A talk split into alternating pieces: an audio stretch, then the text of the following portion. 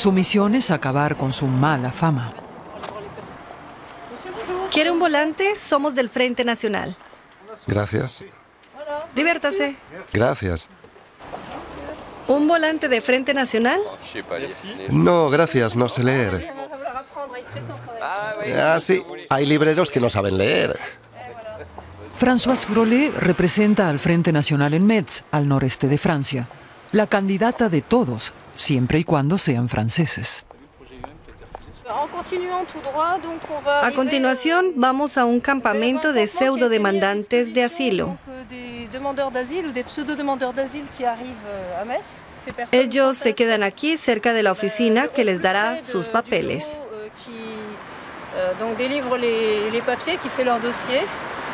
La cordial candidata tiene una opinión muy clara sobre estos inmigrantes. No importa si son ciudadanos europeos o no, la mayoría deben ser expulsados.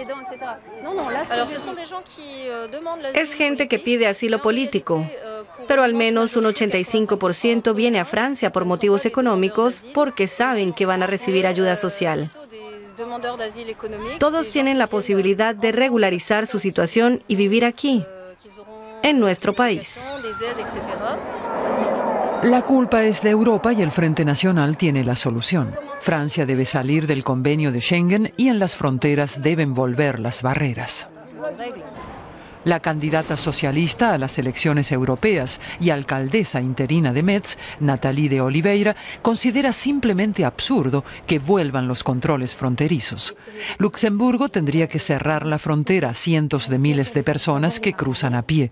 Los padres de Nathalie de Oliveira son portugueses que llegaron a Francia en búsqueda de un futuro mejor.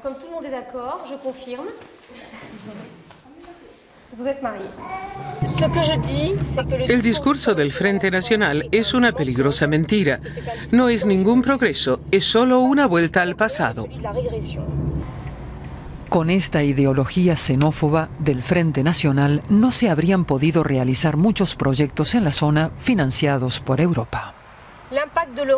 El aporte de Europa se puede ver en proyectos como este un centro de óptica electrónica de alta tecnología, 550 metros cuadrados de laboratorio y oficinas, 3,6 millones de euros de fondos regionales europeos. Pero la extrema derecha gana aceptación en la región. Es también una forma de protesta. La caída de la industria del acero es la causa principal de este resentimiento. Aquí se mantenía aún la esperanza de que el gobierno de Hollande rescataría las últimas fábricas, pero el presidente solo destacó por sus líos de faldas, y de eso sacó provecho la extrema derecha en las últimas elecciones comunales hace algunas semanas. En la localidad vecina de Eyang lo lograron. El ex líder sindical de izquierda, Fabien Engelmann, fue elegido alcalde en abril. Ahora pertenece al Frente Nacional. Rebosa de orgullo y parece no importarle que ciudades hermanadas de Luxemburgo y Bélgica hayan congelado las relaciones. El alcalde de Arlon dijo que yo iba a convertir esto en un circo. Pero él es un pseudo revolucionario que no quiere saber nada del Frente Nacional. En realidad, a efectos prácticos, no había hermanamiento. El mensaje no es de hermanamiento. El objetivo es la salida de Europa para que todo mejore. Se supone que la Europa de Bruselas trajo la paz. Paz es la palabra mágica, pero en realidad solo trajo desempleo para las clases populares y para la clase media. La gente ya no puede pagar sus cuentas, euh, los precios se dispararon.